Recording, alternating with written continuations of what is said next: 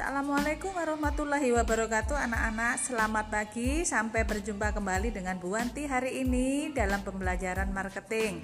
Dalam pertemuan kali ini yang ketiga ini kita akan membahas KD1 tetap yaitu tentang memahami pasar. E, Topik hari ini adalah kita harus mengetahui analisa pasar. Sebelumnya kita kemarin e, membahas mengenai fungsi pasar sekarang kita membahas mengenai analisa pasar. Analisa pasar merupakan suatu komponen yang sangat penting dalam hal perencanaan pemasaran sebuah produk. Dengan melakukan analisa pasar diharapkan dapat meningkatkan omset penjualan dan keuntungan. Perusahaan secara lebih jauh lagi, analisa pasar perlu dilakukan. Apa? Karena untuk menemukan peluang bisnis dan potensi yang bisa dimanfaatkan. Analisa pasar merupakan hal yang paling penting yang tidak boleh dilewatkan untuk menentukan sebuah pasar baru. Hasil dari analisa pasar tersebut nantinya akan dimanfaatkan untuk mengetahui potensi bisnis yang dapat bertahan lama.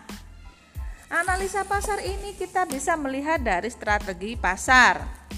Dalam strategi pasar tidak ubahnya pengambilan keputusan-keputusan tentang pemasaran bauran pemasaran, alokasi pemasaran dalam hubungan dengan keadaan lingkungan yang diharapkan dengan kita menyeimbangkan kondisi persaingan yang ada dalam menganalisa pasar. Dalam menganalisa pasar ada strategi pemasaran antara lain empat faktor utama yang menyebabkan terjadinya perubahan analisa pasar yaitu antara lain satu Daur hidup produk. Apa yang dimaksud dengan daur hidup produk? Yaitu kita harus mempunyai strategi pasar yang harus disesuaikan dengan tahap-tahap daur hidup seperti tahap perkenalan pasar, awal membangun pasar, tahap pertumbuhan, bagaimana pasar itu tumbuh, ada konsumen, ada pelanggan, ada distributor, Tahap kedewasaan, pasar akan melakukan review kembali dengan membeli produk yang disukai. Dan yang terakhir adalah tahap kemunduran. Sebuah pasar harus mempunyai evaluasi terhadap berbagai macam produk yang ditawarkan. Yang kedua adalah posisi persaingan pasar. Strategi pemasaran harus disesuaikan dengan posisi perusahaan dalam persaingan usaha. Apakah ingin menjadi e, penantang pasar atau persaingan atau penyaing, persaing lalu atau mengikuti mengambil sebagian kecil keuntungan dari pasar tersebut. Yang ketiga adalah situasi ekonomi. Analisa pemasaran harus disesuaikan dengan situasi ekonomi dan pandangan ke depan. Apakah pasar tersebut, baik pasar tradisional maupun pasar modern, ke depannya mempunyai uh, respek yang bagus, masa depan yang baik dalam keadaan situasi apa pun atau inflasi tinggi. Yang terakhir adalah penggunaan media online. Nah, kalau pasar modern uh, media online ini sangat berarti sekali, berfungsi sekali karena apa? Pemasaran modern ini atau pasar modern ini akan uh, tertunjang dengan adanya media online yaitu dengan pasar online, bisnis online ataupun penjualan secara online yang dituangkan melalui Facebook, e-commerce uh, dan lain sebagainya dan cakupan areanya demi meningkatkan daya saing dalam berbagai macam produk yang ditawarkan dengan memanfaatkan jejaring online. Berikut ini adalah beberapa strategi pemasaran untuk menganalisa pasar, yaitu antara lain strategi pemasaran berdasarkan kebutuhan.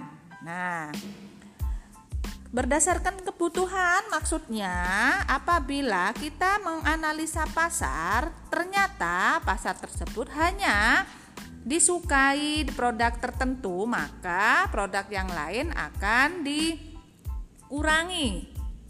dan ini akan eh, benar-benar dapat meningkatkan omset pemasaran. Yang kedua, strategi pemasaran berdasarkan media yang digunakan. Dengan adanya strategi pemasaran, analisa pasar dapat ditebak apakah analisa pasar tersebut mengacu pasar yang modern, tradisional atau dalam bentuk promosi produk yang apa yang disukai. Yang ketiga yaitu menggunakan afiliasi pemasaran untuk mempromosikan berbagai macam iklan. Nah, ini biasanya ada di pasar modern. Kalau pasar tradisional promosinya secara langsung. Kalau modern secara e, tidak langsung, biasanya langsung ataupun tidak langsung. Kalau tidak langsung seperti yang tadi ibu saya sampaikan yaitu tentang penjualan secara online atau iklan yang disampaikan melalui media sosial. Yang berikutnya adalah membuat aplikasi apabila pasar modern tersebut menggunakan benar-benar menggunakan iklan online. Ini fungsinya untuk perluasan jangkauan pasar, perluasan basis pelanggan, meningkatkan visibilitas melalui marketing atau penjualan dan memberikan berbagai macam informasi bisnis kepada pelanggan. Berikutnya yaitu dalam membangun e, pasar harus memperhatikan produk yang ditawarkan. Apakah produk tersebut mampu menjaga keamanan serta komunikasi penjualan pelanggan. Begitulah anak-anak berbagai macam tentang analisa pasar. Untuk pertemuan hari ini cukup itu saja. Untuk penugasan mohon dikerjakan di kolom penugasan. Uh, sampai dengan hari ini 24 jam saya tunggu jawabannya di kolom penugasan. Materinya harus kamu uh, ini dengarkan dulu podcast saya. Semua jawabannya ada di sini. Semoga bermanfaat. Selamat belajar. Terima kasih. Wassalamualaikum warahmatullahi wabarakatuh.